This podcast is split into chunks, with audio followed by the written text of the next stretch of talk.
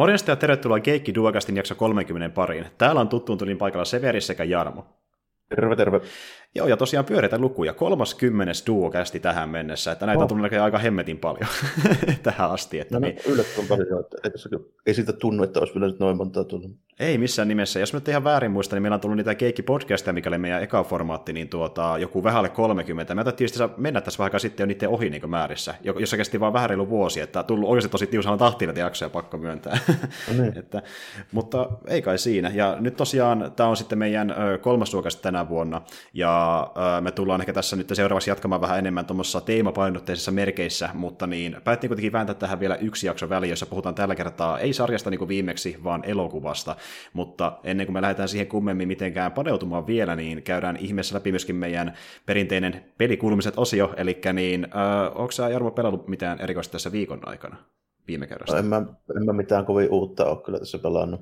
Sen Reverse to Curse, niin noin ylimääräiset keräystilpehörit, mitä siinä nyt on, jotain droppia ja tämmöisiä vähän, vähän väänsin tuossa viime viikolla.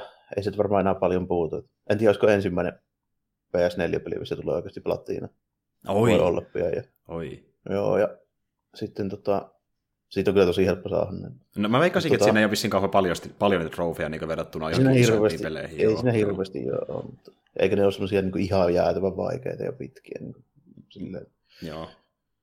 Mutta sitten sen lisäksi, niin nyt viikonloppuna sitä Judgmentia pelasin, mä tuumasin, että saada sen läpi ennen kuin alkaa työntää lisää jakuusoja. Niin, niin, niin tota, se nyt on jonkun verran että ihan juonikin. Että tota, vähän siinä taas mennessä käydä sille, että niitä sivutehtäviä on niin pirusti, niin meinas ruveta taas vähän niin kuin menemään sinne sivutehtäväosastolle. Tällä siinä oli pari tuntia jo mennyt, en edennyt taas yhtään. Niin. Sitten mä totesin, että jaha, nyt täytyy taas vähän niin mennä. Niin kyllä se nyt sitten pikkuhiljaa taas. Että eiköhän se tässä, tässä varmaan helmi-maaliskuun paikkeilla sitten mene jo, että mikä on ihan sopiva, kun helmikuun puolen välin jälkeen loppupuolella taitaa tulla se joku se HD Remaster Collection, mutta tota, mm. en mä tiedä pelaanko mä niitä nyt heti niitä pelejä, kun Tuttuja tapauksia. Niin. Siinä, niin, ja sitten tota, ainoa mitä mä en niistä silleen kovin hyvin muista, niin on se kolmonen.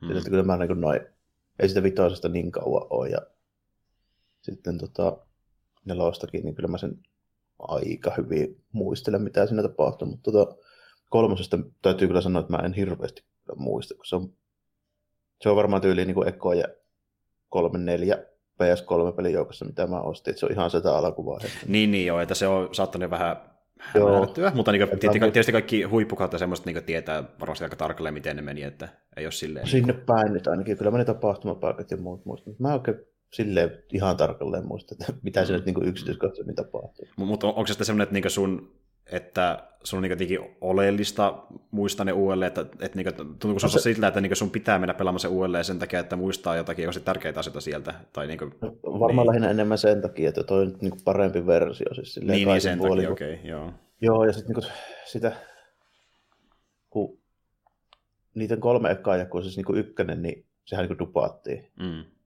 ensinnäkin. Ja sitten niin ykkösen, kakkosen ja kolmosen kohdalla kaikissa – niin se lokalisaatio oli vähän semmoinen omituinen. Sillä tehtiin niin kuin vähän ihmeellisiä valintoja sille, että esimerkiksi just jotain niin minipelejä karsettiin sen takia, kun ne oli liian japanilaisia, että ei, niin kuin, länkkärit ei ymmärrä näitä. Ja Niinpä tietenkin. Sit, niin kuin, niin, ja sitten niin kaikkea tämmöistä. Esimerkiksi niin kuin, muistaakseni Hostasklubit niin vetästiin sitä kolmosesta ihan kokonaan väkeä. Joo, okei. Okay. ja tässä, nyt, sitä, tässä, tässä nyt löytyy siis kaikki moni... leikattu materiaali mukana, niinkö? Varmaan joo löytyy. Että, okay. joo. Niin, se, se, oli vähän silleen, että siinä tehtiin vähän kusisia valintoja niissä ekoissa ja koisissa. Sitten ennen kuin niitä ruvettiin niin kuin, tekemään kunnolla ne, mm. Kunnolla ne lokalisaatiot, niin varmaan lähinnä sen takia mä sen haluan ehkä pelata uudestaan, että tu, mm. miltä se nyt niin kuin, tuntuu, kun se on niin semmoinen, kun se piti olla. Niin, eli pystyy kokemaan sen vähän niin kuin, no parempana versiona, että hiotumpana, mm. löytyy ehkä toivottavasti kaikki leikattukin materiaali tällä niin, kertaa. ei siis niin kuin pelkästään teknisesti parempana, vaan siis ihan niin kuin sisällönkin puolesta. Juuri näin. Että siis kun, ja just niin kuin Jakusa tuli äh, silloin eka kertaa ulos, niin eikö se alkanut vasta jossain tyli nelosen vi- vitosen paikalle mennä silleen, kun ne tajusivat, että lännessä on oikeasti iso porukka, joka tykkää Jakusasta. Että vasta silloin ne alkoi niin keskittyä enemmän siihen, että ne tekee niistä uusia versioita ja julkaisee ne uudelleen. Johonkin Mä vähän luulisin, että ne tajuut vasta Zeroon paikkeilla se okay, ihan okay. oikeasti.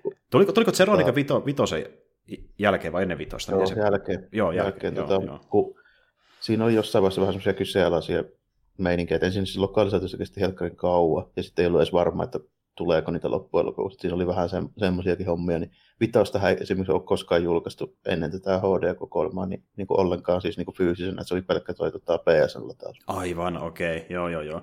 Ja nyt se vasta tulee niin tässä näiden muiden niin seassa. Niin. Joo. Niin, okay. kyllä. Mä joku vitoisen pelaamaan sillä, että kun mulla oli tuo nyt sopimuksen syössä syksyllä irtisanonut toi ihan niin kuin toi Karvalakki PS3-fätti, mm. niin mä en pystynyt pelaamaan sitä vitoista ollenkaan, kun siinä on niin pieni toi kovalevy, kun se menee, joku PSN, ne asennukset menee niin perseelle, että kun sä tarvit käytännössä tuplaten sen niin tilaa, mitä se peli vie, kun se ensin Joo. lataa sen koko sitin ja sitten se niin installaa sen koko sitin, että se ei osaa samaan aikaan niin tehdä sitä.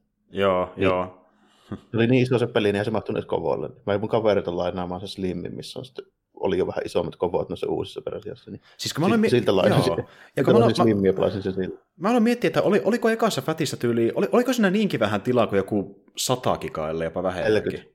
Oliko, oliko siinä niin vähän tilaa? Kun mietin jotain 50 aluksi, mä en uskaltanut uskoa, että se pitää paikkaansa. Oli siinä saakeli no. niin vähän sitten. Se tuntuu ihan sairaan vähältä nykyään. Niin kuin.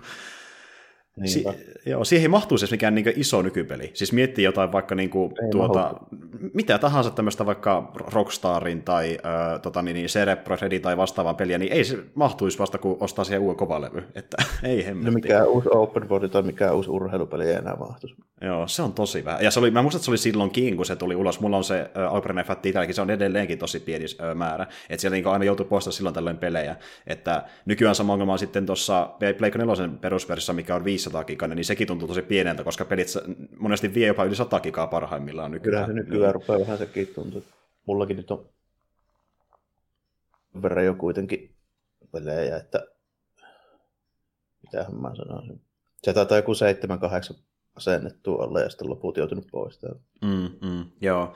Tota niin, tuleeko nuo HD-versiot siis nyt tyylin pelkästään Pleikka 4 vai PCllekin? Tulee, tulee pelkästään mun mielestä, tai ainakaan mä en ole nähnyt, että sitä olisi mainostettu sitä pakettia missä. Joo, missä joo. Muu. Ja sitten kun mä jostain netistä... Tuleehan ne, mm, sano vaan. tuleehan ne varmaan, tota, kai ne erikseen tulee niin kuin yli Steamiin, kun niitä on ruvennut tulemaan niitä PC-versioita, esimerkiksi Kiva Zero ja mm. mitä ne on nyt kuitenkin julkaissut. Ne on niitä uudempia, eikö niin, että Zero ja Kutonen, niin, kyllä. joo, kyllä. Joo, ne, ne remakeit, remakeit ykköstä, kakkosta ja sitten ne kaksi uusinta mun mielestä. Okei, okay, mä, mä, kysyn sen takia, koska mä netistä luin joskus viime vuoden puolella, syksyllä, että niin, äh, studiolta kun tyyppi sanoi, että niin ne ei ole suunnitellut kuitenkaan julkaisevassa niitä HD-versioita PClle. Että niin kuin ne sanoi, että se saattaa jopa jäädä noihin uusimpiin osiin, että ne ekat HD tulee vaan pelkästään Pleikka 4, että ne ei ole niin edes miettinytkään PC-julkaisu ollenkaan. Niin, no se, no se voi olla, kun kun siinä on vähän semmoinen juttu, kun ne on alun perin PS3-pelejä, sillä on mm. vähän outo se kehitysympäristö. Ymmärrän, joo. Niin, mäkin, niin, sitä mäkin mietin, että se on... ehkä tämmöisenä niin kauhean helposti portattava. Kyllä, kyllä. Toki sekin saattaa vaikuttaa, että miten nyt te myy tuossa Pleikka 4 ja kun ne julkaistaan, oh, niin että miten porukka vastaa siihen, että miksi ne tullut PClle, niin jos se on tarpeeksi kovaa se backlash, niin ehkä ne sitten selkeän tekeekin PC-versiot, että saa nähdä. Kyllä niillä mm, massi varmasti nykyään riittää, kun ne on suosio niin paljon, että kai se olisi mahdollista kuitenkin. No, voisi ainakin kuvitella, joo. Mm. On se niinku ihan ihan niin kuin nyt viime vuosina niin hyvin menestynyt kuitenkin. Sitten samalla mä vähän kattelin, niin ainakin Aasiassa toi Seiska, vaikka se nyt onkin vähän erilainen ja siinä on aika rohkea vetoa, kun muutetaan gameplaytä ja kaikkea, niin oli niin kuin ennakkotilausten määrät, niin oli käsittääkseni aika hyvä, että olikohan se niin kuin sen, tämän niin kuin tammikuun, niin en niitä ennakkoon varattu peli, että sillä esimerkiksi hävisi pari ihan niin kuin isoa tuommoista niin JRPG-nimikettä kuitenkin sille ja mm, tälleen okay. niin Japanissa. Että, että se on niin kuin kelvannut kuitenkin, vaikka se on niin kuin muuttunut aika paljon. Joo, tuo on mahtavaa kuulla. Ja justi itse mä oon sen takia seurannut sivusilmällä, koska mä en ole tosiaan vieläkään pelannut mitään Jakusa-pelejä läpi. Ja mä just oon miettinyt sitä, että kun mä lähden liikenteeseen, niin se jossain vaiheessa niin mä toki lähden Zerosta ja sen hommasta PC, kun se on mahdollista. Mutta siinä mä oon miettinyt sitäkin, että varmaan sitten joutuu hommata nuo ekat HD sinne pleikalle, koska tällä hetkellä ei ole mitään muuta vaihtoehtoa tiedossa. Ja sitten taas ei, ei, ei, ei jaksa odottaa kauhean pitkään, että jos ne menee silleen, että kahden vuoden päästä tai puolentoista vuoden päästä, niin se on ehkä pit, liian pitkä odotusaika, jos no, pelaa kerkeekö niitä pelata, niin, kerkeekö toisaalta niitä pelatakaan sitten niin. enempää kuin pari, pari tälle. Jos pelaat sen roja vaikka ton kivaammin, niin kyllä mä vähän sitä mieltä, että jos siihen nyt menee vuosi tai kaksi, kun ne tulee, niin siinä on varmaan mennyt jo siinä vaiheessa. Se, se on totta. Joo, ja kun mä tässä mietin vähän sitäkin, että kun mulla saattaa mennä monesti, niin kuin, sanotaanko näin, että ehkä kolme kuukautta maksimissa on sellainen vakio aika pelaa jonkun pidemmän niin pelin läpi, mikä sitä useita kymmeniä tuntia, niin kyllä tai RDR2 ja vastaavaa, niin jos sen yhtälön mukaan laskee se, että pelaat Zeron sitten vaikka ne yli neljä ekaa niin, tuota, niin kyllä siinä kerkee mennä jo aika niin yli vuosia helpostikin aikaa. Niin, ja että... niitä ei mun mielestä kannata pelata ihan putkeen kaikki, ja se nyt ei niinku huraha ihan täysin, koska mm, ne on kuitenkin niin. niinku tosi samanlaisia. Niin se on totta. Gameplayn kannalta. Mm. Niin siinä käy niin, että niihin väsähtää, että ei, kannattaa varoa sitä, että mäkin niinku, vaikka se on mun mielestä niinku hengissä olevista pelisarjoista, niin heittämällä mun suosikki tällä hetkellä, mm. niin kyllä mä niin varoin vähän niiden kanssa, kun esimerkiksi tota, ne spin-offitkin, mitä on tullut nyt niin tässä lähiaikana, esimerkiksi tota, se Feast of the North Star-systeemi ja sitten toi Judgmentti, hmm. niin kyllä mä niitä molempia on silleen himmannut, että, että niin ei käy niin, että pelaat yli yhtenä vuonna neljä jakuusaa ja ei mitään muuta. Et silloin mm. tulee kyllä ähkö siihen. Niin joo, joo, se on ihan totta. Ja siis niin mulle on ainakin semmoinen pakollinen, että mun on pakko pelata yksi tai kaksi vähän lyhyempää peliä näin välissä, että mä jaksan niin siirtyä seuraavaan isompaa taas. Niin kuin, mulla on nyt semmoinen vaihe, että mä, mä tosiaan itse pelasin tuon Halo Reachin nyt läpi, ja ajattelin, että jatkan nyt sen jälkeen taas Death Strandingin, mikä on mulla kesken. Ja no. sitten mä myöskin ajattelin, että voisin nyt vihdoinkin ehkä aloittaa osittain ton uh, Witcher-sarjan innostamana se Witcher 3 tässä lähiaikoina. Mutta siinä mä miettimään sitäkin, että jos mä nyt saan verttyä Death Strandingin läpi, mä en ole puolivälissäkään vielä, niin se tulee silti viemään joku parikymmentä tuntia multa helposti, niin kuin tyyli sanotaan vaikka parhaimmillaan se mennään sitä, että pelastaa kuukauden ehkä tästä eteenpäin. Niin että siihen perä pelaa heti Witcher 3, niin en ole ihan varma viittiin, kun se on taas vielä pidempi peli kuin Death Strandingin. Niin tuplasti sitäkin mm. pidempi, jos tekee kaiken niin tarinaan liittyvänkin sivutehtävät sun muut. Niin ehkä ottaa just tai kaksi siihenkin väliin taas jotain muita pelejä, mutta siis tosiaan on ajatellut, että pelaisin no, ehkä Witcher 3 tässä tämän vuoden aikana. No. Miten muuten se Reach, niin mitä tykkäsit? Öm, mä aloin tykkää sitä ehkä vähän enemmän loppua kohden. Tosin täytyy myöntää, että mä tykkään sitä sen takia enemmän loppua kohden, että niin, äh, kun se tarina ei koskaan mua sille kauheasti napannut mukaansa. Että siinä toki oli pari tämmöistä niin kuin, aika isoki hahmokulaa, mikä oli tehty sille hyvin dramaattisesti, niin kuin vaikka mua harmitti, että Horhe kuoli. Se oli yksi mun lempari hahmoista niistä, se iso, iso mörssärikaveri ja pari ja muuta tämmöistä. Kun ne kaikki kuitenkin oli semmosia, että niistä vaan se yksi tyyppihän ainoastaan tulee näkymään muistaakseni niissä muissa peleissä, kuin sniperihahmo. Ja muut on, että ne on vaan niin se riitsihahmoja pelkästään, mikä kuolee niiden mm. tehtäviä aikana. Ja, ja sitten niin kuin, muutenkin, niin no se ei ole kovin kummoisia spoilereita, mutta niin sehän, ne, jotka on niin Haloja pelannut, niin tietää kuitenkin, miten sillä Reachillä kävi, että sehän niin kovennut jyräsi sen koko planeetan, mm. niin se melkein arvaa, mihin se niin päätyy. Se on ihan totta, joo. Ja, ja sitten tuo, ähm, niin ja Reachissähän toki se loppupätkä, mikä nähdään, niin sehän on niin se Halo 1 äh, alkukatsiini myöskin, että ne on niin täysin sama tarina siinä mielessä. Niin tota, joo, sen gameplay osalta, kun sinä vähän oppi pelaamaan sitä paremmin ja oppi käyttää semmoisia niin oikeasti ns pro-kikkoja, kun mä sain muutenkin vähän tukea siinä pelissä yhdessä vaiheessa, niin esimerkiksi semmoisen justiin vaikka, että kun porukalla on kuitenkin sieldi tosi usein, niin käyttää aina plasma-asetta ja toisena asena vaikka taas sniperi, eka ottaa sieldi pois sillä plasma sitten tappaa sen parilla hedulla ja näin. Niin kun alkoi niin oikeasti järkeviä taktikoita käyttämään, niin se muuttuu vähän helpommaksi kuin mitä mä silloin viimeksi valitin se taistelu. Kyllä, ja sitten niitä digigranuja ja tälleen näin, niin ne on niin kuin kuitenkin ihan sitä käyttökelpoisia. Esimerkiksi niin hunterit, niin, kuin, niin mm. niillä granaateilla vaan niin kuin, granaattiselkää on niin kuin se Joo. paras taktiikka. Ja kun mä pelasin vähän sille, sille niin selvitysmielessä, että mä säästin aina kauheasti kaikki alussa, että mä säästin panoksia, aseita ja granaatteja ja muita, niin se lopulta oli huono ratkaisu, koska niitä kannatti oikeasti viljellä aika paljon siinä, kun se tajusi, että niitä löytää myös hyvin usein siinä kentässä. Se on mikä Resident Evil, että siinä löytää niin kamaa tosi paljon, kun vaan katsoo nurkkia sieltä täältä. Että niin kuin, löytää, ei mitä enemmän, sä, niin, mitä, mitä enemmän sä tapaat niitä tyyppejä, niin sen enemmän sinne ympäristöön kuitenkin lentää niin. niiden pyssyjä ja pelejä ja pensseleitä. Niin, niin, se on ihan totta. Ja sitten mä tykkäsin myös siitä, kun pääsi käyttämään niitä ajoneuvoja vähän enemmän. Mähän kerkesin, no. kun mä viimeksi puhuin sitä pelistä, niin testaamaan vaan niitä leijualuksia, mikä on tosi pieniä, ja ne on lähinnä vaan niin tarjottu paikassa toiseen siirtymiseen, niin just tankkiin pääsi ajamaan, ja sitten sitä äm, yhtä avaruushävittäjää. Niin siis se avaruushävittäjä kohtaus oli yksi mun lempari kohtaus koko pelissä, koska mä jotenkin on tykkään, tykännyt aina tuommoista niin kolmannen persoonan niin avaruusräiskinnöistä. Mä oon tykännyt niistä aina kaikina mitä on ollut jossakin muissa peleissä, ja vasta, vaikka jossain tyyliin viimeisimpänä Battlefrontien niitä avaruustaistelupelimuotoja, ne on tosi hauska ollut, niin se oli yksi mun lemparista koko pelissä kohtaus, missä niin tuota vaan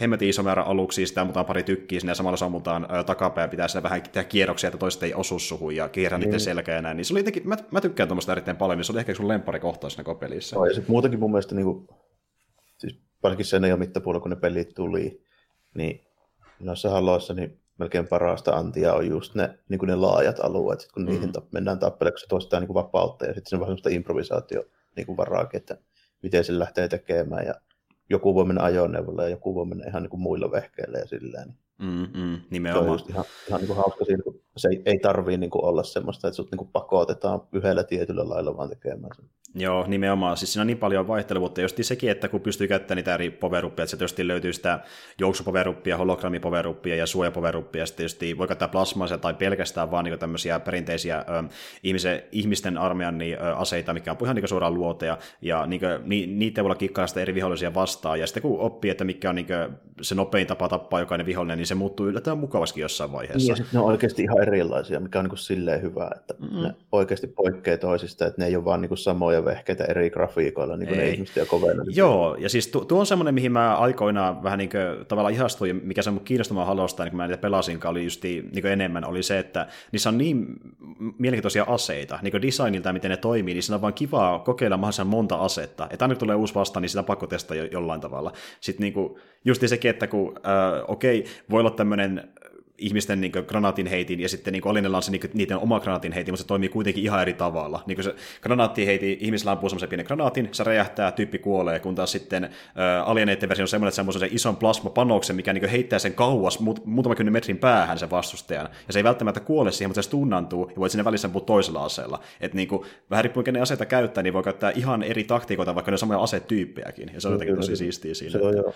Että se on niin kuin verrattuna moneen muuhun, niin just noilta osin mun mielestä on ollut niin kuin aina hyvä pelisarja toi Halo. Siinä on niin kuin just noin vaihtelu siinä tavallaan se niin kuin pelin sisällä, niin se on aika suurta, että siinä voi hoitaa just niin monella lailla ja niissä oikeasti eroa niissä aseissa ja tällainen. Mm, mm, se on melkeinpä, melkeinpä, se paras juttu niissä. Että Joo, ja siis mä tykkäsin gameplaystä erittäin paljon, just niin kuin mä sanoinkin pari kertaa, niin vaikka moni kehui sitä uh, Halo Loreakin erittäin paljon, niin en mä tiedä, jotenkin se tarina ei missään vaiheessa napannut niin paljon, että kiinnostaa enemmän sitä Loresta selvää ikävä kyllä. Tässä oli tuntuva sellaista niin perusmilitaristiselta, heitää vähän läppää mm. aluksessa, sitten mennään sotimaan. Se ei kauheasti napannut mukaan. Pari, pari Musta... hienoa tämmöistä romanttista hetkeä, mutta kokonaisuutena ei kovin kummonen mun mielestä. Mutta militariskifiinhän se nyt on kuitenkin tällainen, niin. jos nyt on nähnyt jotain vastaavia muitakin, niin ei se nyt niin kummosta ole, mutta on siinä, mm. siis niin kuin pelien mittapuolella se nyt on ehkä niin kuin keskimääräistä parempaa, kun siinä on sentään viittitys suunnitella ihan oikeasti just omaa peräistä niin kuin ulkonäköä niille mm. ja tälleen. Näin. Kyllä, ja se tuntuu niin se teknologialle ja näin. Mm, ja jos pitää sitä tarinaa, niin se oli hyvin sinemaattinen. Että jos tarina se kiinnostaa, niin se varmasti on hyvin vaikuttava. Just se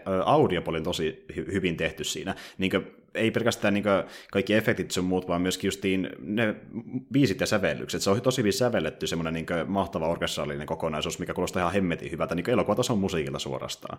Et siinä on tosi hyvä musiikki. Muutamia tulee mieleen kyllä ihan hyvin. Ja sitten aika usein se on hyvin ajoitettua vielä sille, että Jep. tunnarit alkaa soimaan sopivassa kohdissa ja tälleen. Mm-hmm. Tosi hyviä highlightteja, että niinku, Joo.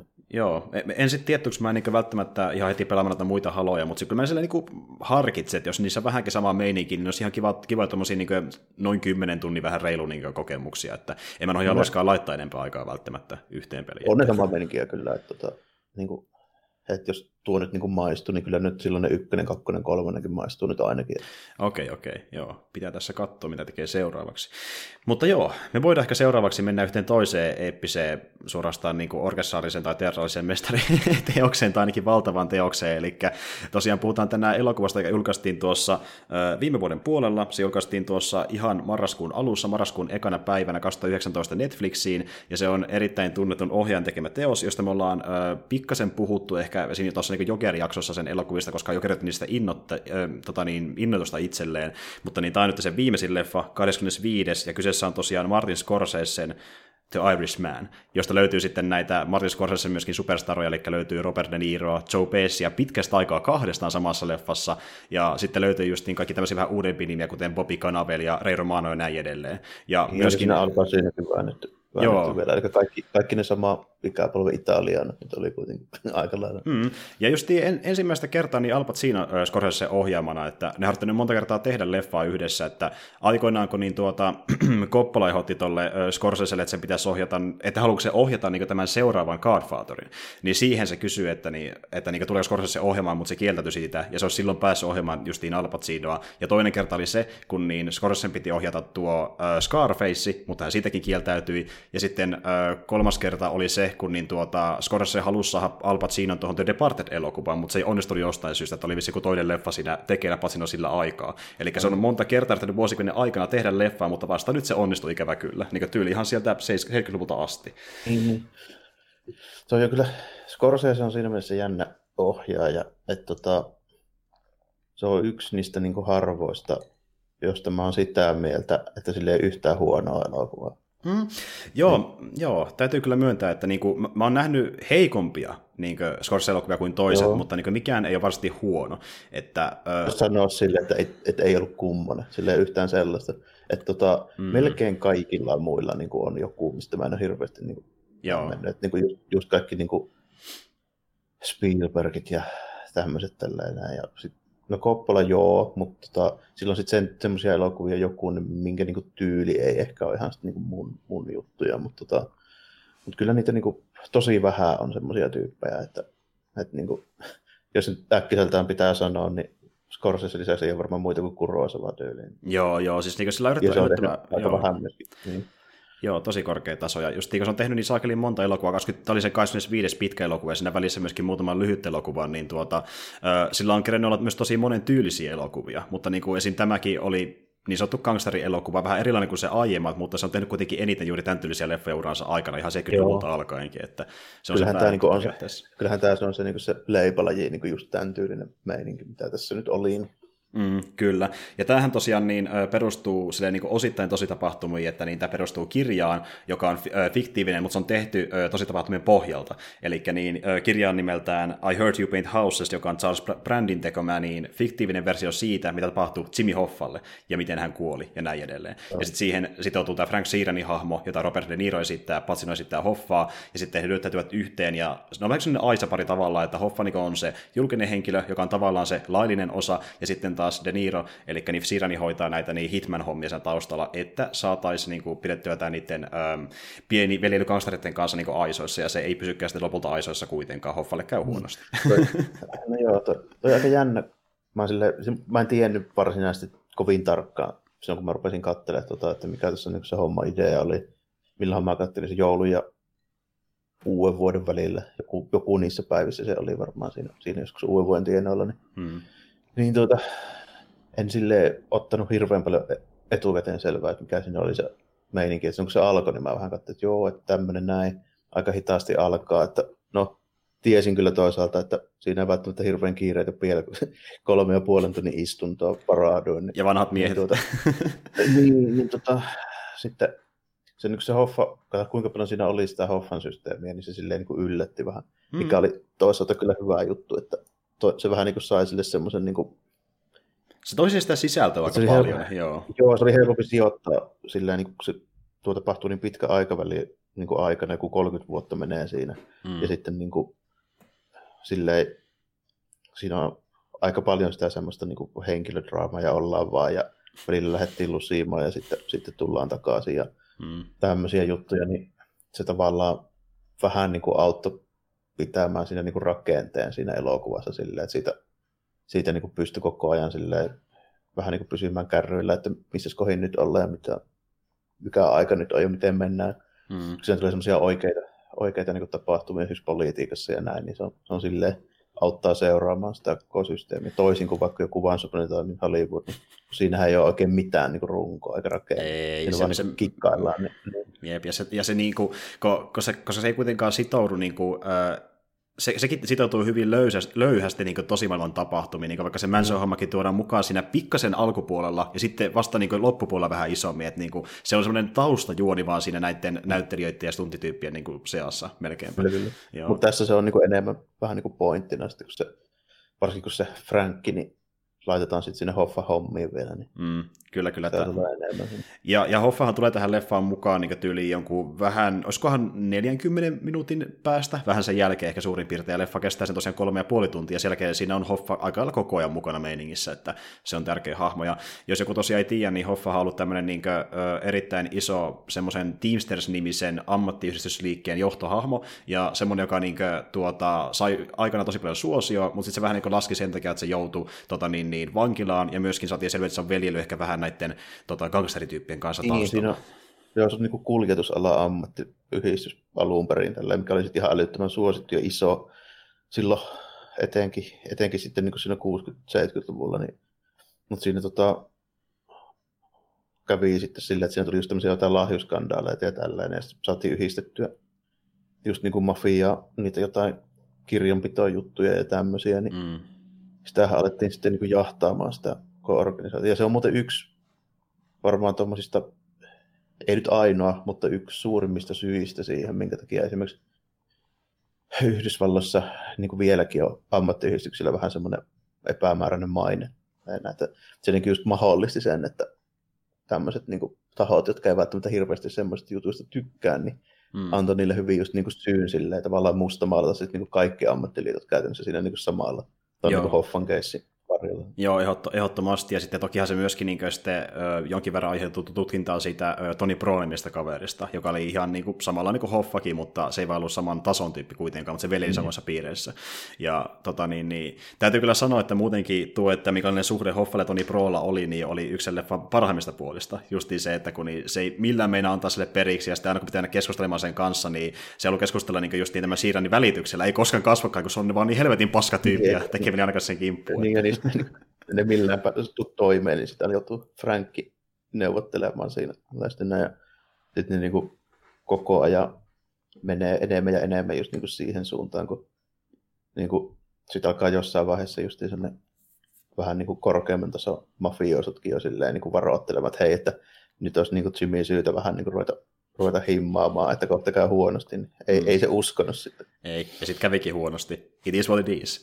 ja, tuota, niin, niin, ja nyt kun puhutaan noista niin, aggressiivista rooleista, mikä oli Hoffalla tällä kertaa Al Pacinon toimesta, niin tuota, tällä kertaa Joe Pesci veti vähän niin kuin maltillisemman rooli kuin normaalisti Scorsese elokuvissa. Eli ei semmoista koko ajan huutavaa ja vittuilevaa gangsteria. ja tuota, niin, niin... Joo, se on vähän vanhempi nyt, niin se on varmaan vähän muuttunut. Se on totta, ja sitten kun Pesi kertoi, että niin kuin, kun hän oli, hän oli nimenomaan ollut jo useammankin, oliko viitisen vuotta suurin piirtein niin eläkkeelle näyttelemisestä ja sanoi, että ei palaa enää näyttelemään koskaan, niin tuota, ensinnäkin piti suostella pesi tähän mukaan ja se vaati Robert De Niron, joka on hänen kanssa erittäin hyvissä väleissä ja hän niin useita kymmeniä kertoja pyysi sitä mukaan siihen leffaan ja se aina vaan kieltyi ja kieltäytyi. Sitten lopulta Scorsese tuli myöskin vähän niin siihen vahvistelemaan, että okei, sä oot mukaan tähän leffaan, mutta arvaa mitä, tällä kertaa sä et ole se sama huutava tyyppi, vaan tällä kertaa sä vähän rauhallisempi kuin normaalisti. No sitten mä voin tulla, eli vähän jotain muuta kuin aiemminkin. että se oli tavallaan kyllästynytkin osittain siihen, mitä se on tehnyt jo aiemmin, no kolmisen kertaa Scorsesen kanssa, että elokuvissa Raging Bull ja Casino ja Goodfellas tietenkin. Mutta siis, joo, se on mahtavaa, että ne sai tuohon mukaan, ja myöskin Al Pacino, ja tota, äh, Robert De Nirohan noista, joka on tietenkin ollut eniten Scorsesen kanssa elokuvissa mukana, että se on niin ollut, olisiko vähän alle kymmenessä elokuvassa aina sieltä äh, Mean Streetsistä asti, mutta niin, toki Taxi Driver on se, mikä teki sitä sitten tunnetun, niin kuin, tai se olisi niin isoin ehkä niitä elokuvaa silloin alkuaikoina. Ainakin silloin aluksi on. Joo, ehdottomasti. Ja, äh, tota, niin, niin edellinen niin pitkä leffa, missä ne oli, tuli vasta silloin Ysärillä viimeksi, että sitä aika pitkä aika. Kasinohalle tuli silloin 95, mutta siinä välissä on tullut myöskin yksi lyhyt elokuva, että 2015 julkaistiin tämmöinen, äh, muistaakseni vaan teatterissa näytetty The Audition-niminen lyhyt elokuva, missä on Robert De Niro ja Leonardo DiCaprio näyttelemässä itseään, ja ne kilpailee siitä, kumpi pääsee seuraavassa korissa elokuvaan näyttelemään pääosaa, ja se on se leffan juoni. ja se, joo, se on ihan hauska, ja äh, se löytyy YouTubesta, sitä oikeasti ei saa, käsittääkseni mistään niin fyysisesti hommattu, että jos se haluaa katsoa, se löytyy YouTubesta, mutta se on erittäin paskalaatuinen ikävä kyllä, että siitä ei mm. versio oikein löydy mistään. Mutta joo, tuota niin, ja tämä tarina itsessään, perustuu siihen I Heard You Paint Houses kirjain, ja alun perin niin tuo Scorsese halusi tehdä niin ihan erilaisen elokuvan, että se halusi tehdä niin remakein elokuvasta nimeltään The Bad and the Beautiful, ja sitten sen henkisesti jatko-osasta, joka tässä on nimeltään Two Weeks at Rome, ja nämä on kummankin tämmöisiä tota niin, Kirk Douglasin tähdittämiä elokuvia, mikä keskittyy niin elokuvien tekemiseen, ja siellä on aina joku tyyppi, joka niin kuin, alistaa muita, että se on ekassa leffassa tuottaja, jota Kirk Douglas näyttelee, ja tokassa leffassa on ohjaaja, joka justi kutsutaan porukasen Roomaan, ja kaikki haluaa niin kuin, vähän niin eri sitä elokuvalta, mitä ne tekee, mutta jokainen niin riitelee, mikä sen pitää lopulta olla. Niin näistä alun perin Scorsese halusi tehdä remakeit ja kertoi sen Robert De Nirolle, hän ei ole pätkääkään, ja siihen se jäikin. Ja tapahtui 80-luvulla. Ja tämä idea jäi elämään niin yli 80 vuodeksi äh, Scorsesen päähän, kun hän miettii, että pitäisi tehdä, halusi tehdä tämän leffan kuitenkin joku päivä De Niron kanssa, että niin saisi jonkun tämmöisen viimeisen projektin tehtyä. Ja sitten niin tuota, De Niro tuli ehdottamaan hänelle yksi päivä 2000-luvun alussa, että hei, mä luin tämmöisen hyvän kirjan nimeltään I Heard You Paint Houses, että luepa se myöskin, että se on tosi hyvä niin ehkä pohja elokuvalle. Ja siitä alun perin. Scorsese sai le- e- tälle leffalle idean, eli se Robert Niron ehdottama, että tehdään Irishmanin ylipäätään, kun Scorsese ei ollut aina niin parempaa ideaa, mikä kävi kummallekin. Ja siitä se lähti sitten liikenteeseen. Oh, joo. No joo, eipä siinä. Tämä on kyllä niin kuin aika, että jos pitäisi nyt niin sanoa, että tässä on niin Scorsese ja Niro ja sitä rataa tälle, että minkälaisen elokuvan ne tekee, niin tämä on kyllä just semmoinen. Mm, ehdottomasti. Eli just semmoinen mafioso meininki, mitä nyt on niin kuin nähty ja kuultu, että ne on niitä, no Scorsese on erikoistunut niin tämän tyyliseen meininkiin kyllä aika pitkälti. Et suuri osa sen leffoistahan liittyy jotenkin Amerikan italialaisiin johonkin mafia-hommiin nyt kuitenkin, mm. ainakin jollain lailla. Niin, Raging niin. On kuitenkin periaatteessa nivoutuu siihen hommaan. Ja mm, ehdottomasti. Niin plus sitten kaikki muut mafia-leffat vielä päälle. Niin. Joo, ja kuitenkin hänellä itsekin sitä taustaa, että hän on Amerikan italialainen, ja niin hän melkein kaikissa leffoissaan käsittelee semmoisia hahmoja. Ja... Kaikki nä- se näyttelijätkin on aika lailla, ketä se on niin käyttänyt näissä isoissa rooleissa, niin nekin tuppaa olemaan just Amerikan italialaisia. Mm. Ja se varmaan vähän oli sille Scorsese aikaa varsinkin vielä, kun on sen verran vanhempi äijä, niin tota, että jos on itärannikolla Amerikan italialainen, niin ei varmaan voinut olla oikein niin törmäämättä noihin mafia-meininkeihin. Se on ihan totta. Se on nähnyt sitä elämää niin taustalla erittäin paljon ja sitten ammentaa siitä. Ja toki tämmöistä niin kuin, äm, tunnetusta tapahtumista, kuten vaikka just niin tämä. Ja just niin kun miettii vaikka Goodfellas ja Casinoa, niin nekin leffat perustuu tosi tapahtumia oikeisiin hahmoihin. Että niin, muistaakseni Goodfellasin niin se äh, De Niro tämä hahmo niin oli oikea tämmöinen gangsterihahmo. Ja sitten niin sen pohjalta tehtiin se tarina siihen leffaankin. Että kyllä Scorsese kiinnostaa tuommoiset erittäin paljon ja sitten niin kuin, äm, tota niin, niin, se on aina yrittänyt tehdäkin vähän niin semmoisia elokuvia, mikä pyrkii kuvaamaan tämmöisiä niin kuin, elämään suurempia, hyvin dramaattisia tapahtumia niin kuin normaalien ihmisten niin kuin keskuudessa. Että moni tämmöinen niin se leffa sijoittuu kuitenkin tuonne New Yorkiin ja esimerkiksi sen kaduille pelkästään, ja vaan siitä, millaista se elämä on siellä, jos sä satut nyt vaan olemaan gangsteri, ja miten se koskettaa niitä, jotka ei halua olla mukana elämässä. Ja tässä leffassa on ehkä isommin mukana kuin missään muussa sen leffassa,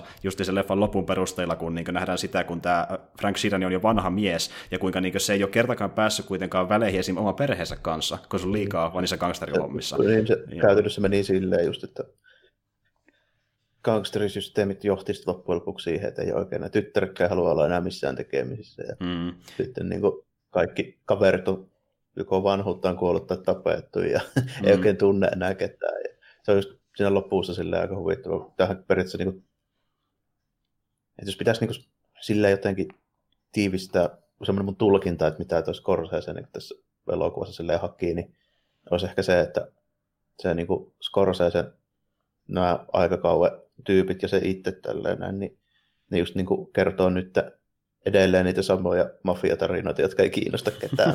niin, niinhän se vähän niin kuin siinä lopussa menee. Kyllä, kyllä. Että se on vähän niin kuin se niiden, se on metakommentointi myöskin siitä, että missä vaiheessa niiden kunkin ura on tällä hetkellä, varsinkin Scorseessa. Että just se, että niin kuin ollaan jo vanha mies, ollaan lähellä kuolemaa, ja vähän niin kuin pohditaan tavallaan sitä, että mitä laitettu jälkeemme. Että niin kuin tavallaan tuo leffa on referenssi sen uralle. Joo. Niin, ja sitten asiat on muuttunut tätä, että noin Amerikan italialaisten mafia-elokuvat ei ole enää se niin suosittu genre, mitä se saattoi olla joskus 70-80-luvulla vielä. Nimenomaan. Ja tuota niin, niin ö, osittain sen takia tämä leffa myöskin myöhästyi erittäin paljon, että niin täällä oli vaikea löytää studio, joka halusi tehdä tämä elokuva en, enää sen takia, että näin enää ole niin niissä suosissa kuin silloin vaikka pari 30 vuotta sitten.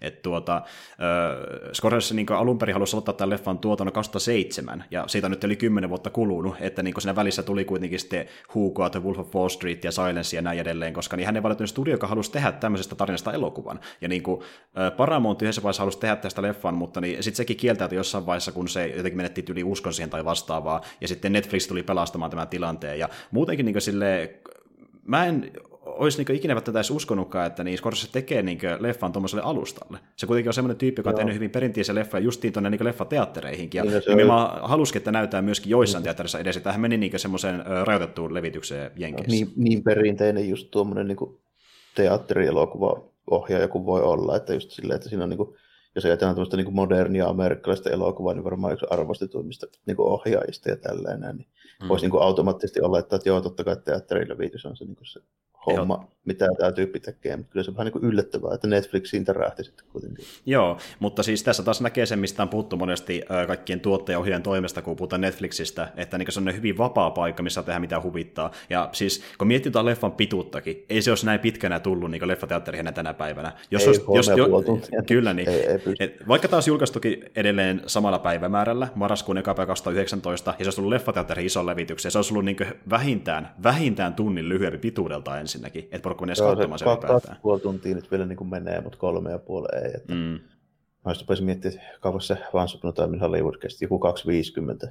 245 tai jotain semmoista luokkaa. Joo, että se, se, se rupesi olemaan niin jo tosi pitkä, niin, niin kuin, että mm. ei varmaan oikein keltään muulta onnistu kuin näiltä herroilta niin tommoset, mutta siihen kuitenkin lyödään vielä niin kuin reilu puoli tuntia päälle tässä. Niin, niin. ja siis niin kuin, ky- kyllä tässä leffassa niin kuin mustakin äh, tuntuu, sanotaanko näin ehkä joku puoli tuntia vähemmän kuin se loppu oikeasti, että oikeasti voisi loppua tähänkin kohtaan, mutta sitten se jatkuu vielä hyvin pitkään sitä eteenpäin. Joo, että... kyllähän se pitkä niin kuin oli, mutta tietysti silleen kotona katsoessa, niin ei ehkä niin, niin pahaa sillä. Että ei. Mä, mä muistatko, kun mä, me puhuttiin siitä, kun mä menin katsoa Once Upon a Time in Hollywoodin, kun Mä sanoin, että saakeli sinne meni koko mm. päivä. Kyllä, joo. Että sulla on se, että pitää joo, bussikyyti ja, niin, ja sitten jos vaikka syö sinne välissä, niin se on aika pitkä päivä oikeasti sen jälkeen. Että, joo. Joo, että siinä mielessä niin hyvä tavalla, että tuo olikin Netflixissä, niin on oikeasti aikaa niin katsoa, se pitää vaikka tauko välissä, eikä katsoa kerralla putkeen niin jossain teatterissa, että se helpottaa erittäin paljon. Niin kuin mäkin tein tämän kanssa, että mä sulle puolivälissä tekee ruokaa ja sitten jatkoin sen jälkeen taas uudestaan. Mutta tota niin, äh, Joo, siis ja tämä oli myös erittäin pitkä niin Scorsese elokuvaksi, koska senkin leffat yleensä on ollut se niin maksimissaan reilu kaksi tuntia. Tämä oli niin tunnin sitäkin pidempi, siksi erittäin pitkä leffa muutenkin, jopa Scorsese faneille.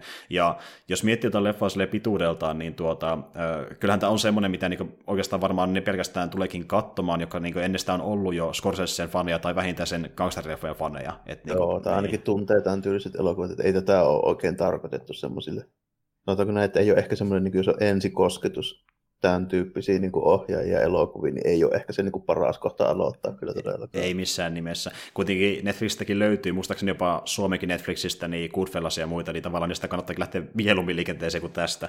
Että, joo. Mutta joo, siis ö, kokonaisuudessaan erittäin niin viihdyttävä leffa mun mielestä, vaikkakin mä ehkä yhdyn siihen, mitä säkin puhuit tuossa aiemmin, että niin kuin, kuitenkin jos miettii esiin tai lähtetään arvosanaa miettimään, niin vaikka puhuisi niin muiden leffojen tasolla tai Scorsen tasolla ihan sama, niin aika vahva kolme kautta vitoinen mun mielestä. Et niinku, ei, tämä ei ollut ehkä niin mullistava kuin ne aiemmat, mitä mä nähnyt Scorseselta, mutta niinku silleen, se oli niin hemmetin hyvin tehty semmoinen perus varmaan Scorsese-leffa, että sen takia vähintään niin, kolme kautta viisi. Kyllä tämä niinku laadukkaalta tuntui kaikin puolin, ja eikä tässä niinku silleen ole mitään vikaa, mutta tämä just ei ole silleen samalla lailla mikään niinku mullistava kuin se jotkut aiemmat on ollut ehkä.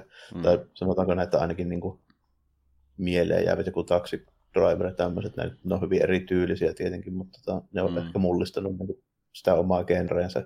Ja se kuin Goodfellas, joo, se on kyllä niin kuin hyvä. Mm. Ja jos puhuu niin kuin ihan yksittäisenä elokuvana, niin varmaan parempi kuin tämä, niin kuin, jos ajattelee jotain mafia-leffaa ihan niin. suoraan.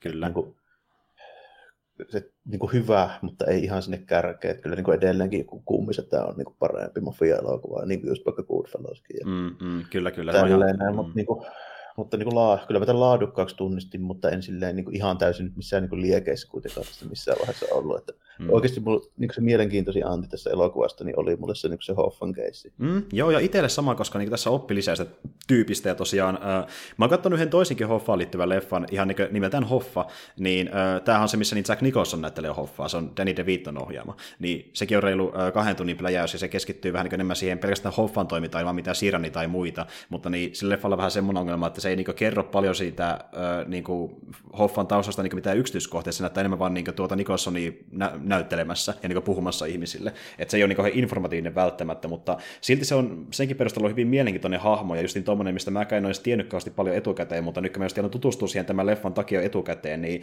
se on ollut tuommoinen niin hyvin mielenkiintoinen hahmo. Just niin kuin tässä leffakin puhutaan, ja se ö, näyttelijäkin on puhunut, esim. Pacino itse, että niin se aikoinaan oli tuo Hoffa niin tunnettavuudeltaan melkein samalla tasolla ainakin Jenkeissä kuin Kennedy itse, eli se no, presidentti. Olikin. Että... Sitä oli pitkään just semmoinen niin lekkeen. Mäkin muistan kuuleen jo ihan skidinä joskus, että Hoffa olisi haudattu, että New Yorkin Yankee Stadiumin niin sinne Nurtsi alle.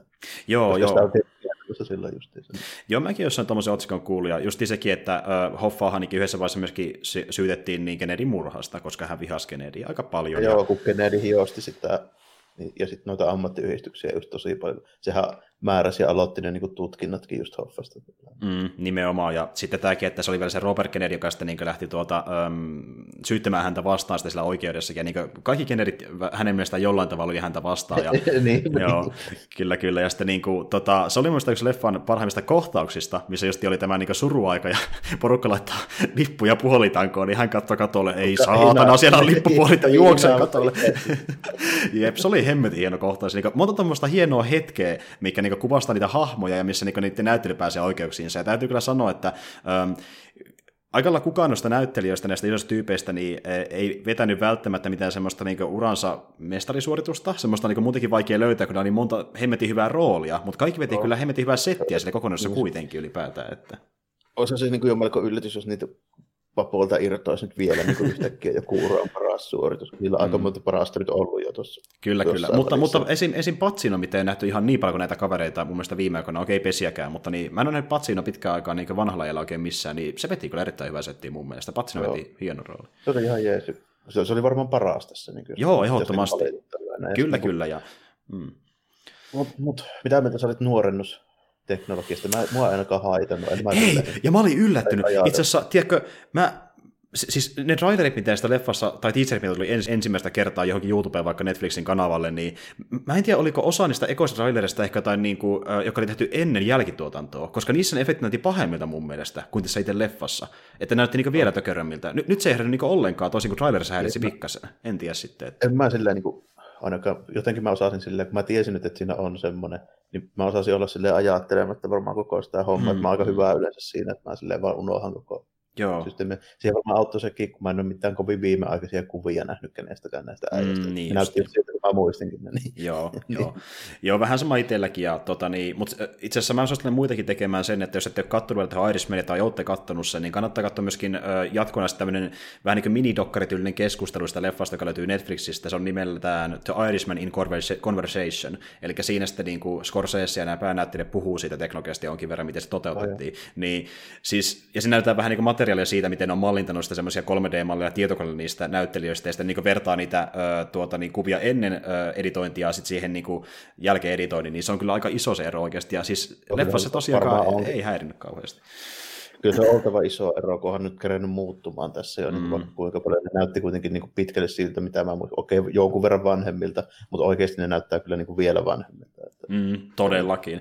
Ja siis ne justiin tuokin, että miten pesi muutettiin. Niin kuin, siis siis mä just mietin eka, että mitä Pesi ja De Niro tulee näyttämään. De, De Niro ehkä, niin kuin, jos jompikumpi, se häirisi pikkasen enemmän. Niin kuin, että sen naama oli ehkä esimerkiksi jossakin 4 tai 50 paikalla, mitä sekin olikaan siinä leffa alussa, niin ehkä pikkasen pöhöttänyt, mikä oli silloin al- alun perin oikeasti. Mutta siinä Pesi näytti todella hyvältä. Niin kuin lähes täysin siltä, mitä se näytti silloin aikoina, kun se on niissä ekosessa elokuvissa niin erittäin hyvältä. Mm. Ja sekin aika kurttuinen se... jäpää niin nykyään kuitenkin. Että, niin, on hyvä vanhoja pappojahan ne on. Niin. niin se on silleen, jännä, jännä kyllä, että ei se niin kuin, ei se mua ainakaan sen kummemmin siinä haitannut. Että, tota, ei, mä, ei harvoin mä katselen muutenkaan tuommoisia juttuja, ellei ne ole jotain niin ihan ilmiselviä. Tässä nyt ei kuitenkaan ollut niin, niin silleen ilmiselviä, että olisi koko mm. ajan siinä ollut niin kuin, tälleen, että jaha, siinä, siinä on sitä sun tätä. Ei Joo. ole tyyli just niin kuin mitään niin, että nyt tuo kohta niin näyttää liian pikselöityneeltä, että ei, ei semmoista. Ei, ei clones stämpättyjä viiksiä.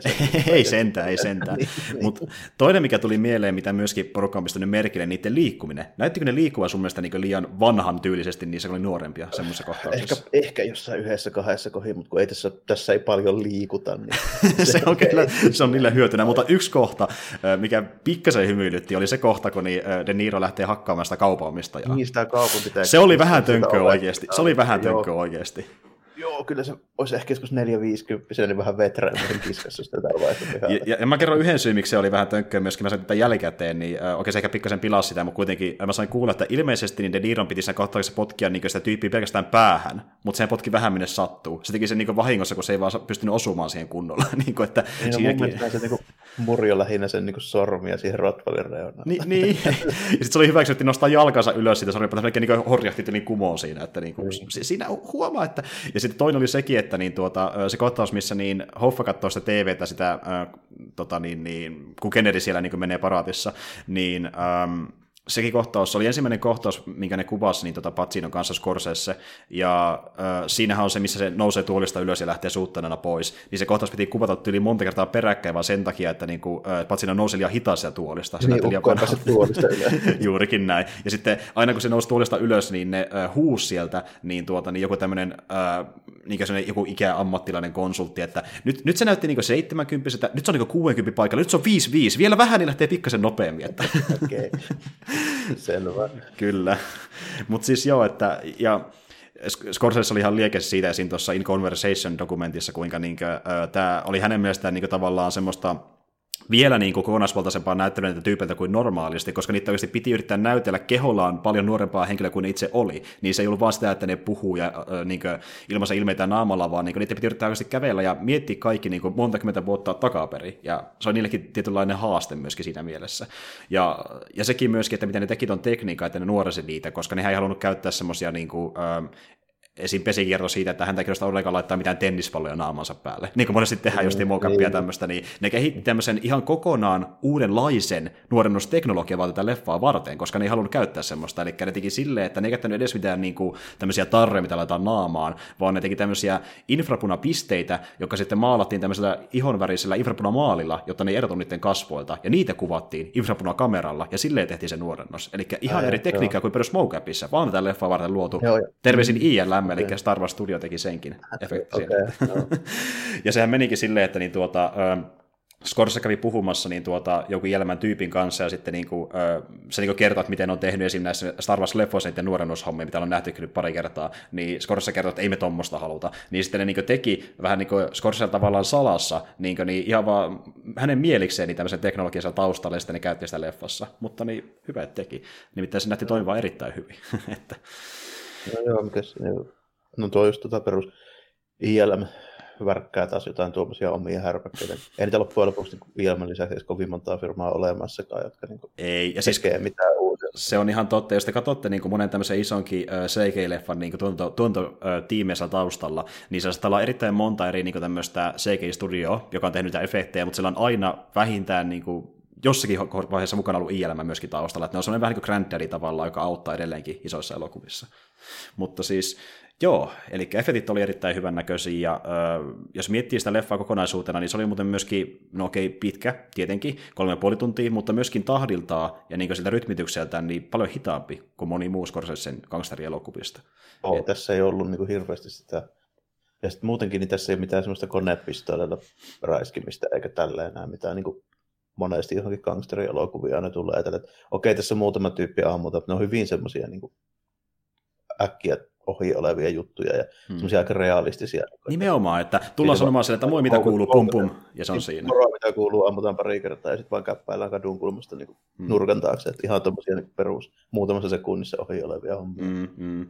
Ja se olikin tämän leffan pointti, että kun aiemmin äh, Scorsese on tehnyt tämmöisiä hyvin glorifioituja gangsterilokuvia, niin se olisi tehnyt tämmöisiä niin realistisia kuvata tavallaan sitä, että kuinka raakaa ja kylmä ja semmoista niinku, tavallaan niinku, kamalaa se väkivalta on, kun se näyttää realistisesti. Että se niinku, saadaan vaikuttamaan se kyrfässä siistiltä, mutta tässä on niinku tämmöistä oikeasti jopa Ehkä joillekin jopa ahistavaa tietyllä tavalla, koska se on niin semmoista kylmää ja niin kuin, niin työn, oikein, niin perustyö näyt... tehtävän. Niin, kuin, niin. niin, se näyttää vielä sille aika aidolta, kun ne tapahtuu sille, että se ei ole mikään semmoinen dramaattinen hidastuksia tulee ja äijä ammutaan 35 kertaa ja se rymyää siellä jossain ja kaatuu ja tippuu parvekkeen kaiteen yli ja tälleen, niin. että Toi on niin ja kun rockimusiikki on taustalla, että ei, ei semmoista meininkiä. Ja muutenkin, niin. mä huomasin soundtrackissakin, missä niin Scorsese tykkää yleensä niin ottaa se, semmoista niin hyvin nopea temposta musiikkia, niin sekin oli tässä paljon rauhallisempi, paljon sitä klassista italialaista niin tämmöistä musiikkia, pianomusiikkia. Vähän, vähän enemmän kummisesta tyyppistä meininkiä melkein tällainen. Nimenomaan, hyvin kummistämäinen siinä mielessä. Koppola-systeemeissä oli just niin semmoista hyvin perinteistä, niin just jotain tämmöistä melkein italialaiskuulosta, että viuluja paljon ja kaikkea tämmöisiä. Mm, mm.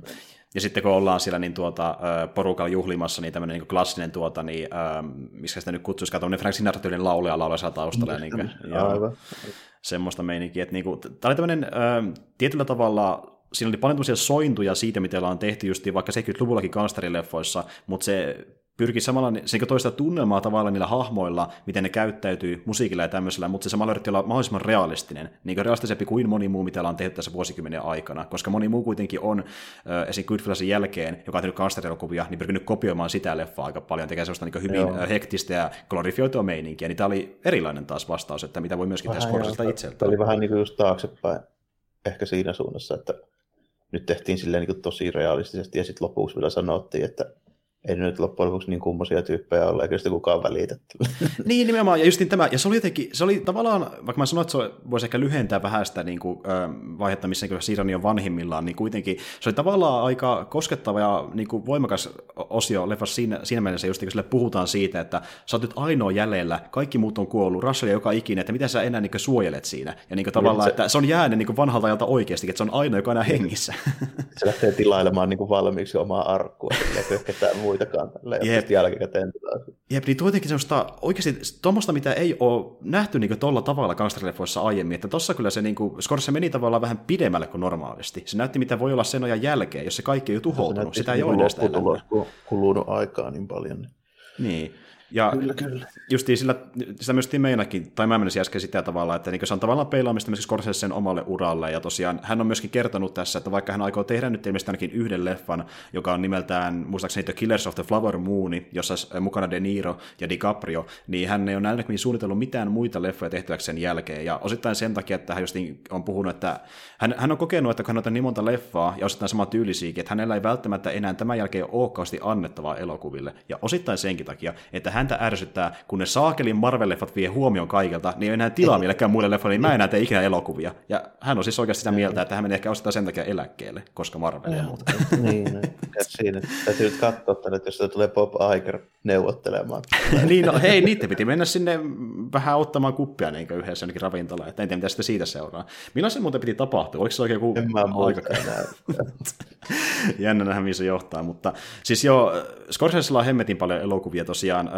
Riippuu, miten paljon te olette kattonut niitä, niin teillä kuitenkin täytyy olla jonkin verran vähän taustaa näistä leffoista, pystyy hypätä näin vain Irishmanin, vähintään niiden kasterihommien toimesta. Että olette kattonut vaikka Goodfellasin edes tai Casinon, ja siihen päälle jotain muuta leffoja, niin tässä, tässä on paljon enemmän irti ehkä mun mielestä. Joo, kyllä, kyllä. Että niin kuin, tämä kuitenkin on semmoinen vähän just niin kuin yhteenveto niistä kaikista silleen.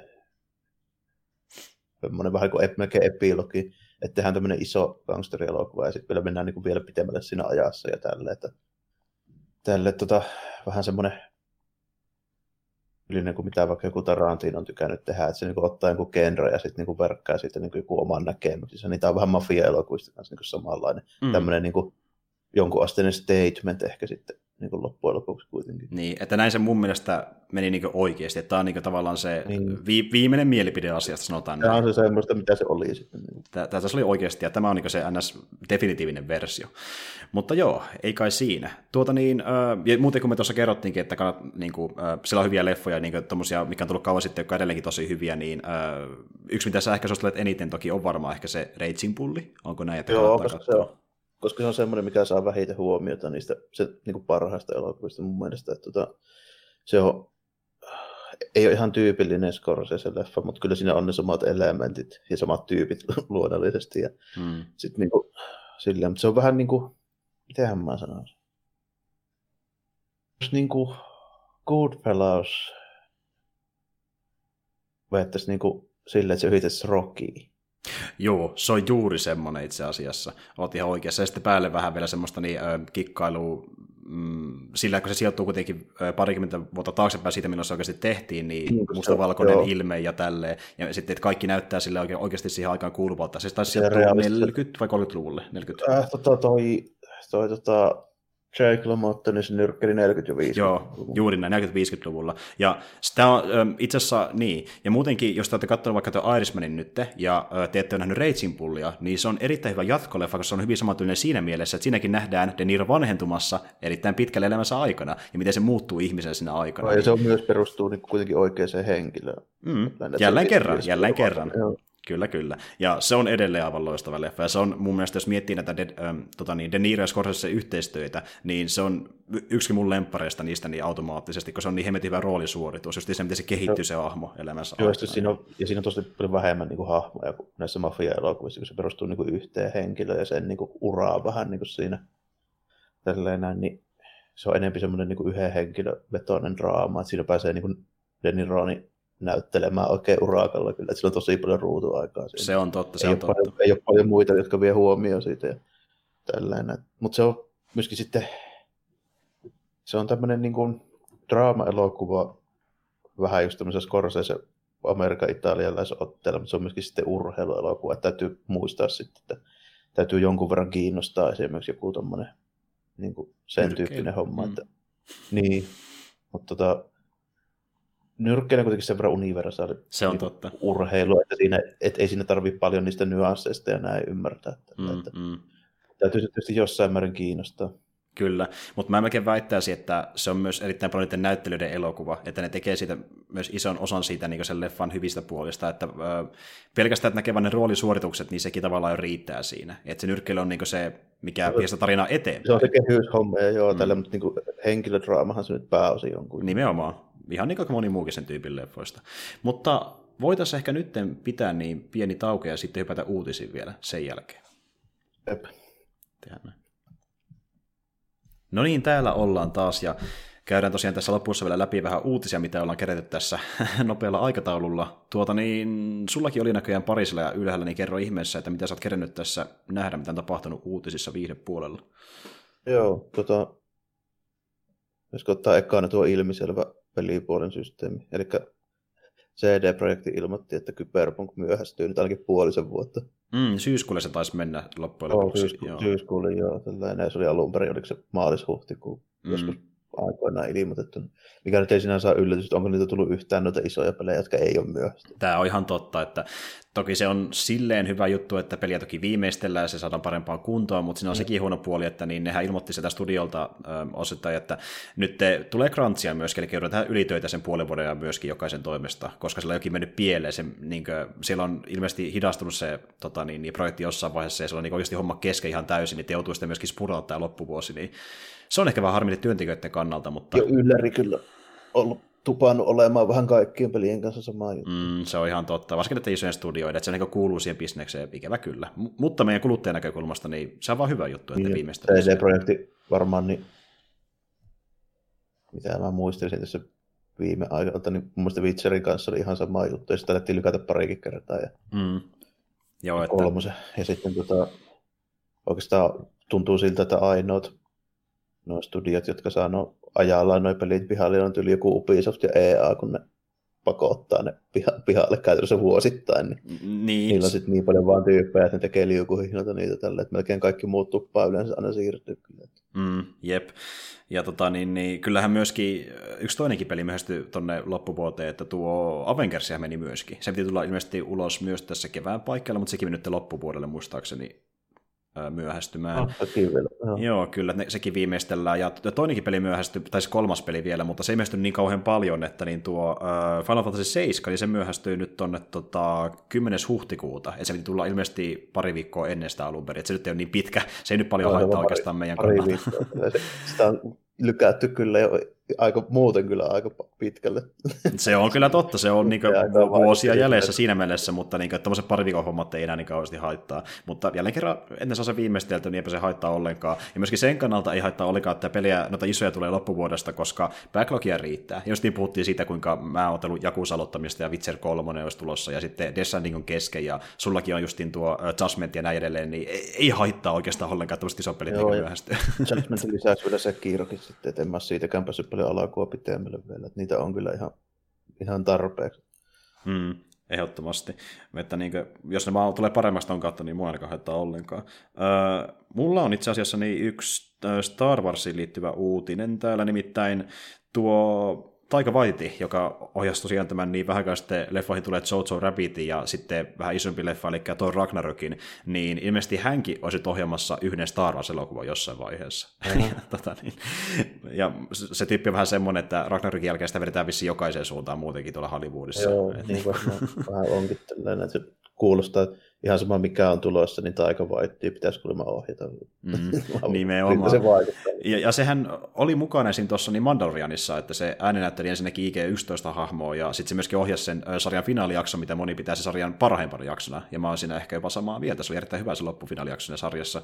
Että tota niin, tuo on sellainen tyyppi, että se aina on tykännyt tehdä jostain komediota tai vähintään semmoisia seikkailuelokuvia, missä on hyvin paljon niin humorisia kohtauksia, ja siis jos totta puhutaan, niin se kuulostaa, jos se vähän osaa hillitä itseänsä aika paljon toista Star Warsilta. Että niissä ainakin on ollut aina sellaisia niin vähän pieniä humorisia kohtauksia siellä täällä, ekassakin trilogiassa. Aina, että... aina ollut vähän, vähän mm. silleen, että vaikka nyt ihan puutteita komedioita on, niin on sillä aina niin kuin välissä ollut jotakin pikku, pikku kevennyt. Vähintään C3P on enemmän, yritetään niillä tehdä vitsiä aikaa, että sillä, niin. silleen niin tavallaan menee se Star Wars henkeen, mutta muutenkin niin, äh, ilmeisesti tota, niin, niin Star Warsin kanssa jotain menee enemmän siihen suuntaan, niin kuin puhuttiin aiemmin siitä, että ne aikoo tehdä vähän niin MCU, eli ne tekee yksittäisiä leffoja, ja sitten ne yksittäiset leffat niin just rakentaa jotain vissi isompaa tarinaa jatkossa, tai ainakin on huhuiltu, niin siinä mielessä niin, äh, ei edes haittaa, vaikka tämä olisikin tunnelmalta ja tyyliltään hyvin erilainen kuin Saaka-elokuva, koska se on se pointtikin nyt. Saaka saatiin loppuun, niin tehdään jotain muuta vaihteeksi. Ja sitten kun on tämmöinen mm. lahjakas tyyppi, jolla on niin hyvin vahva oma ääni, kuten Taika Waititi, niin kuulostaa ihan hyvältä toisaalta, että se on mukana tekemässä niin, välillä se, se, on ihan hyvä vaihtelua siihen, se on ollut sitä samaa jyystöä nyt niin helkatin kauan sekin, että, että tota, eipä haittaa, jos sinne vähän se tyylikin muuttuu. Mm, se on ihan totta. Öö, oliko sulla muuten jotain? Mulla on vielä tässä, to, vielä tässä toinen, niin tota, no liittyy taas vähän tuohon samaan osastoon, niin tuossa huomasin justiinsa, että yllätys, yllätys, sillä tässä vähän Disney Marvel-leffa-projekteissa niin ohjaajat vaihtuu. Tälleen, että tota, mm-hmm. toi Doctor Strange 2, niin sitä piti, sen piti ohjata tämmöinen tyyppi kuin Scott Derrickson, mutta se ilmoitteli tuossa, no, että joo, että tota, on taas tullut creative differences, on, niin kuin osastolla ollaan tällainen.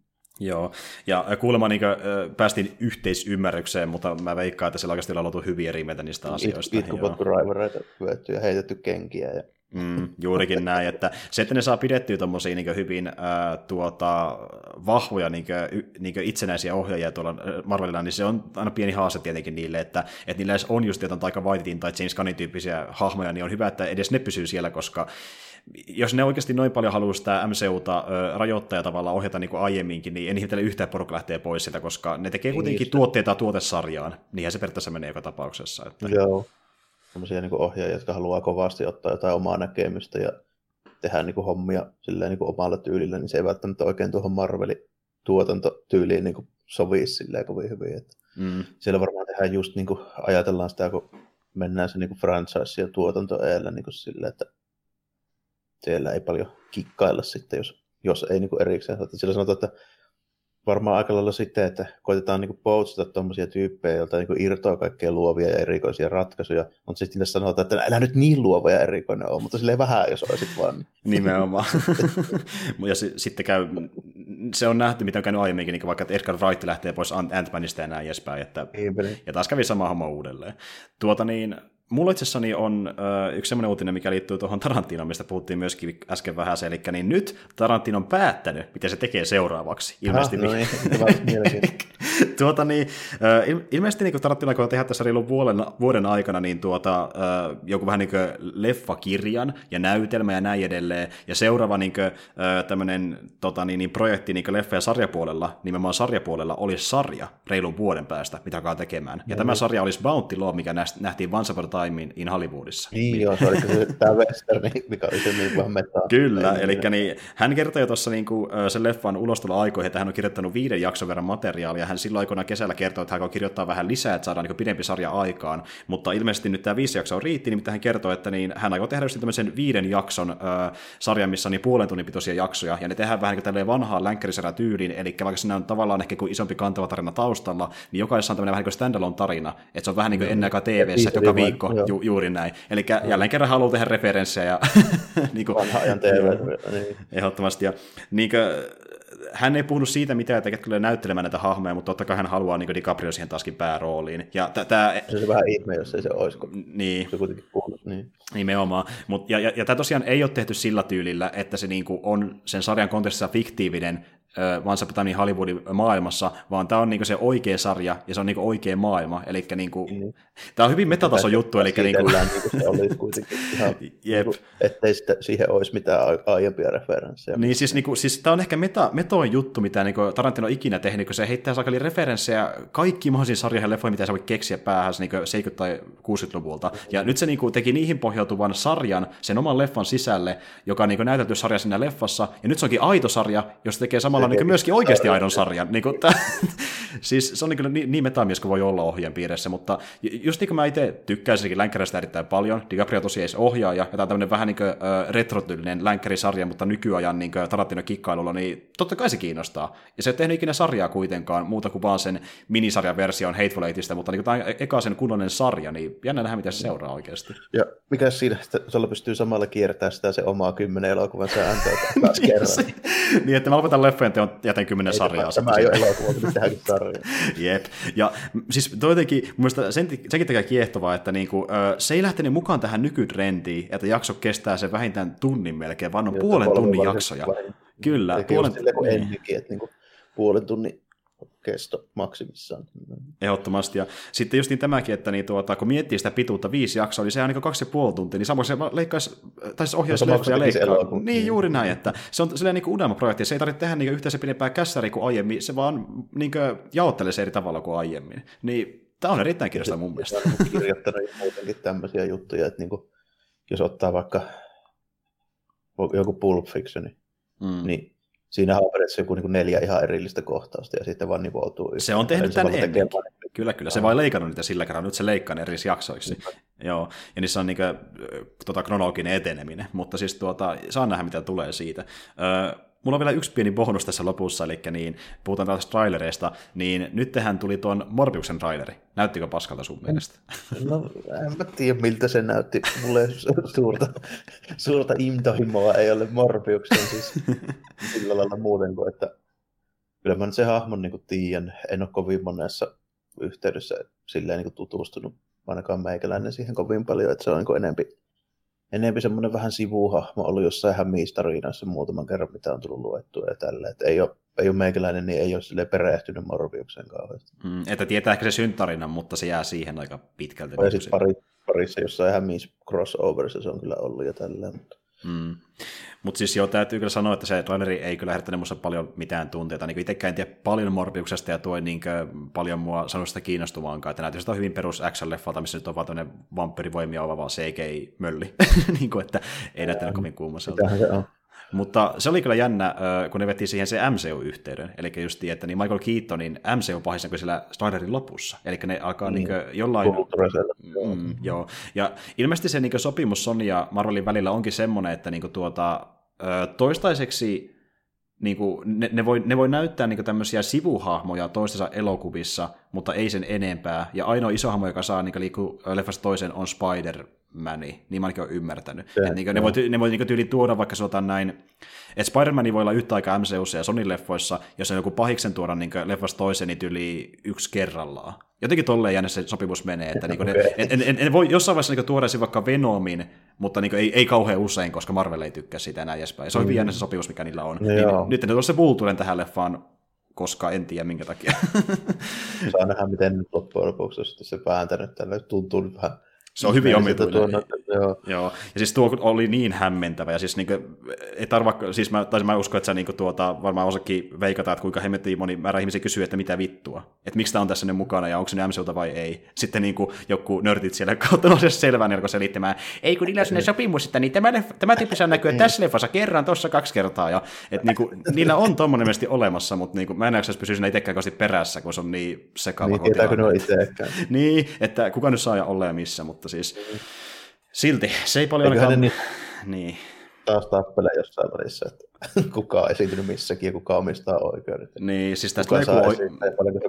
Mm, tästä Leku oikeusjuttu ihan varmasti pikkuhiljaa, mutta tuota, niin, ei kai siinä. Itellä tosiaan ei sen kummempia uutisia oikeastaan tähän väliin ollutkaan. Y- yhden nopea heitä vielä, eli niin tuota, mikä on myös tähän kiva asia, koska Witcher on tosi jees, niin Witcher-sarjan myötä niin sen sarjan suosio, tai siis sen kirjasarjan suosio nousi taas niin paljon, että niin tehtiin uusi äh, julkaisu noista kirjoista, no, kirjoista. Ei, ei ollut suuri yllätys kyllä. Ei, se on ihan siis siisti. Et niinku, muistaakseni 500 000 kopioa ainakin niinku myydään ympäri maailmaa, ja vissi vähän enemmänkin, jos porukka ostaa niitä, mutta joo, Witcher taas menee yllättäen sarjan takia, että niiden suosio nousi hieman. Mutta joo, ei kai siinä. Mulla on ainakaan... Slotteja, slotteja ja puolelaiskirjailijan taskuun. No tää kyllä heitti kolikkoa sille. runsauden laaksosta. Tuota, voitaisiin ehkä pikkuja lopetella tämäkin jakso ja palata sitten asiaan tuossa ensi viikon paikkeelle ja katsoakin vähän, mitä tehdään silloin. Mutta niin tuota, eikä siinä, ähm, tosiaan jos ette ole katsonut vielä sitä The Irishman in Conversation, minkä tuossa mainitsin, niin kannattaa katsoa sitten jatkosta tuon Irishmanin jälkeen ja muuten katsoa aiempia Scorsese-leffoja, jos tulee vastaan, niitä löytyy Netflixistäkin muutama kappale VPNllä tai ilman, esim. vaikka Goodfellas ja tosiaan Retsin pulli on vahva suositus ja tota niin, jos miettii jotain kaserileffoja, mistä ei puhuta kauheasti, niin The King of Comedy, jos löytyy jostain, niin kattokaa sekin myös ihmeessä. Mutta joo, palataan asiaan näillä näkymin viikon päästä ja kiitos kaikille ja moikka kaikille. Kiitti ja morjesta moi.